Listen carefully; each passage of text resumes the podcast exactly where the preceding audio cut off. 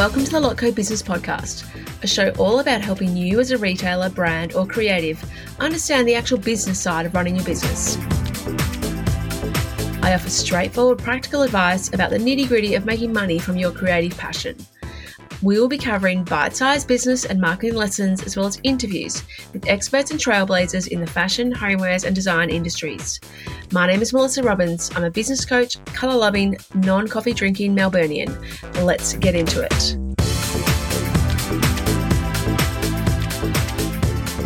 Hello and welcome to the Lotco Business Podcast. My name is Melissa Robbins. I'm your host, and I'm a business coach. I'm based in Melbourne, Australia, and I work with lots of different brands and retail stores and retailers, whether it's in your direct to consumer sales or whether it's in your wholesale sales, all about helping you run your business, manage your business, find things in your business that you love, really help you figure out what your version of success is and you know whether you're a startup business or thinking about a business and or whether you've been going for 20 years i work with all sorts of clients and also in all sorts of areas but mainly in that that you know creative fashion lifestyle beauty art in those industries because that's where my background is and that's where my experience is as well so let's get into it today. I am, this is season, first episode of season three. I am so excited to have, you know, done a number of episodes already now and really figuring out what you love about the podcast and what sort of things resonate with you by seeing, you know, what you're listening to,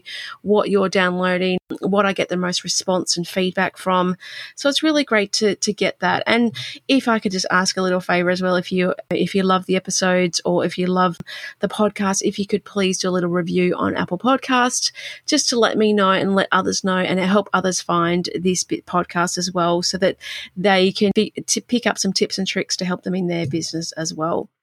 So what I'm going to talk about today is barriers, barriers that people put up to sales.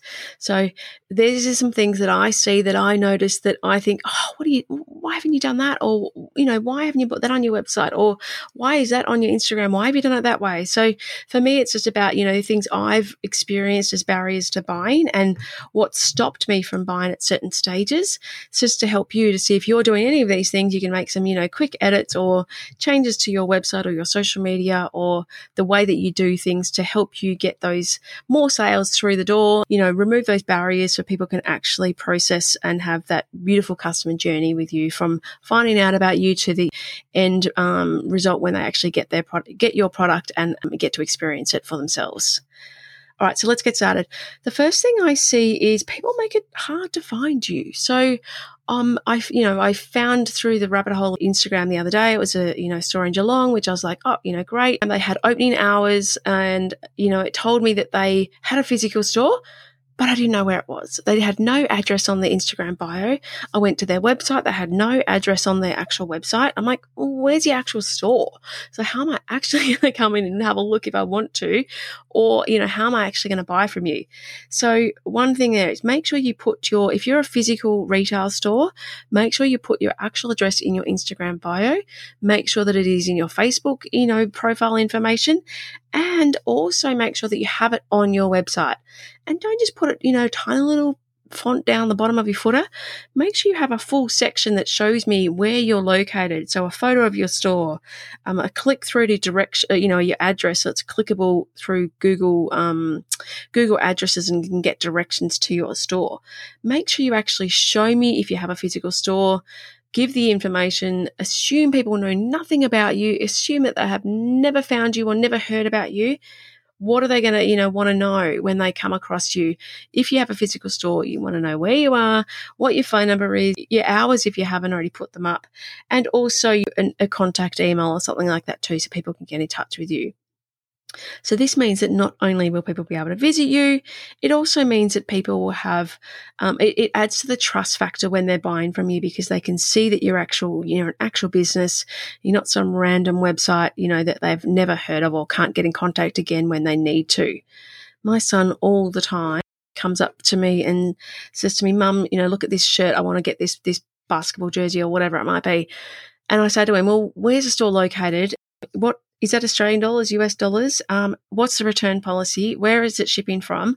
All this information that if I don't know, I'm not going to buy from this particular store because it could be anywhere. this is especially if you've got a .com website, um, which is fine. It's great. It means you're in a you know global market. People can buy from you anywhere. But if you are a dot .com, but you're an Australian brand, make sure you have that you are where you're located because often I will go to a website and I won't know if that if the currency is in Australian or US dollars, and I'm not quite sure if I'm going to make a purchase if I don't actually know what price point I'm looking at there. So if you do have a dot .com, make sure that you put that you know you've got you're in Australia where you're located. So then I'll assume it's Australian dollars. Otherwise, I'll assume that you might be based in the US, and so therefore I don't know what I'm actually spending. All right, so we've touched on finding you.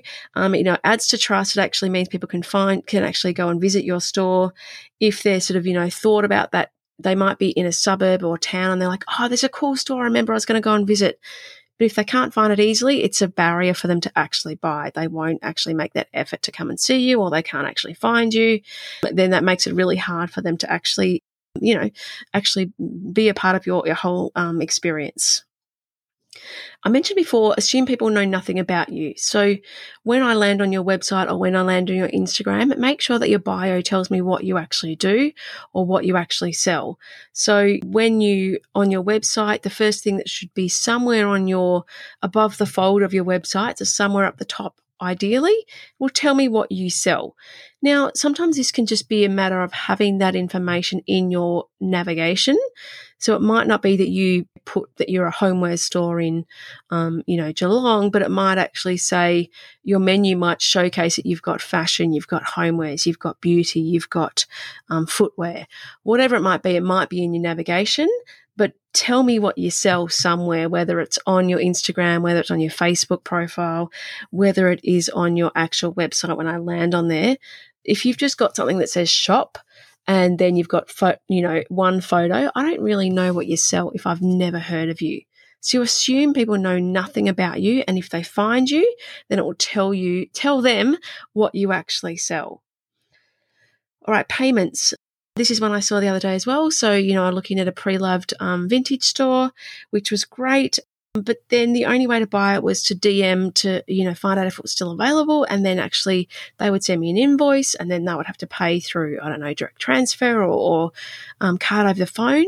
It, it's just a barrier. It's just like, oh, it's too hard. I just want to be able to click on something and buy it people are time poor. They don't have attention spans like they used to.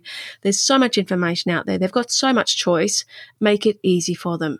Make it easy so they can either click through from your social media and go to your website and catalog and find it. So connect your Instagram and social media and um, website, which I'm about to do for someone today, and make sure that they, you know, you've got payment options available too. So have things in there like, you know, more than one payment. So whether it's, you don't have to have 25, but you, you ideally would have at least have credit card. You would at least have a um, PayPal and you maybe have a split payment system, so something like Afterpay or Zip Pay or OpenPay or things like that. So having a number of options so that people can easily again make a decision, find your product, make a decision, buy it, and then they it's easy and simple and fast. Don't make it hard for people. Don't put up barriers that don't need to be there. All right. I touched on again website navigation, but I'm just going to go into that a little bit further in terms of if I found you on, as people find things through the rabbit hole of Instagram, you click through, you click through, you click through. If I've come across something, I'm like, oh, you know, I love this outfit that I've just seen someone wearing. I go then to your Instagram, oh, sorry, into your bio and it might have your, your website. I'll go to your website and then I actually want to um, find it I, I, can't find it anywhere. There's no, um, they might not have a search bar. They might not have a, you know, new arrivals or a bestsellers, um, navigation item. They may not have broken down their menu into categories. So it's really hard for me to find a particular style. Ideally, if you've got a category as big as, say, clothing, you would break that down quite a bit in terms of, say, tops and bottoms and denim. And um, if you've got dresses, obviously you would have that as one of your main categories dresses might even be broken down again further into, you know, short or mini or maxi or whatever the sort of styles that you sell or dresses with sleeves.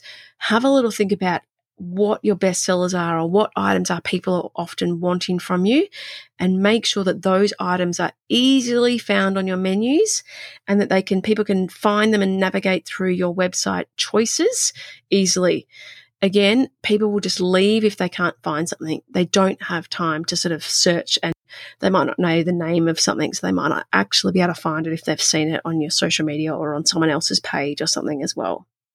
All right, I touched on before currency, but make sure that you have your currency obvious if you are a .com website. Um, make sure you've got your location somewhere so people know what your currency is. And if you do sell to lots of different markets, make sure that you have a currency converter option on your website. Lots of people will have that if they sell to lots a global market. Um, the you know the the website will automatically click over to their currency, whatever the IP address of the computer is. So therefore, they can buy in their native currency, which makes again it removes that barrier so people know exactly what they're up for. Make sure you include on your website your shipping address, oh, sorry, your shipping information. I should be able to find that out instantly when I land on your website without having to search for it or without having to scroll for it. So it should be either on your top announcement bar or somewhere in your main um, above the fold image that tells me how much your shipping is or what your free shipping threshold is. If you've got a free shipping threshold, make sure also that you have something like an like an app that will tell me, you know, spend um, twenty dollars more and you'll get free shipping or something like that. So there's options out there available, and I'll link in the bio because I can't actually think of the one. Sorry, link in the show notes the one that I'm thinking of. But that's you know an option available so people can then see, oh, if I spend another ten dollars, I'll get free shipping. I might as well just add in another you know pair of earrings or whatever it might be. So have your shipping obvious and um, clear when people find out about you, land on your website. They shouldn't have to search for it. And the same thing with your returns policy. Have that be um, easy to find. That one might not be on your homepage, but it might actually be just somewhere on the on the bottom of the page, or it might be on each product um, down the bottom of that, or it might be a separate page where you can find out about it. But have something that tells me you know what your returns policy is so whether i know i'm going to trust making that decision to purchase or not Another one as well is sizes. So if you're getting, you've got you know, different brands and you might not have a size guide for every single brand, but put something in your product description to help people make that decision of whether to buy something or not. So what did I see the other day? Oh, okay. Something like Cotton On have things like, um, you know, they'll have this size what is it true to size or not? And most people would have answered it will be like runs small or runs large. You can have that in your product description. It doesn't actually have to be an you know a special thing on you on your website, but just to help people again remove that barrier, and it also stops people from buying multiple sizes because they know what size they're going to get in the first place if they've got some sort of reference of what the model's wearing or what dimensions a size 10 is and what dimensions a size 12 is and so on. So have that information to really help people make that decision on whether to buy or not without having to ask more information. If you've got something that comes up in frequently asked questions all the time as well, make sure, as in, you know, people are always emailing you about it or they're always sending you a message on Instagram or Facebook about it.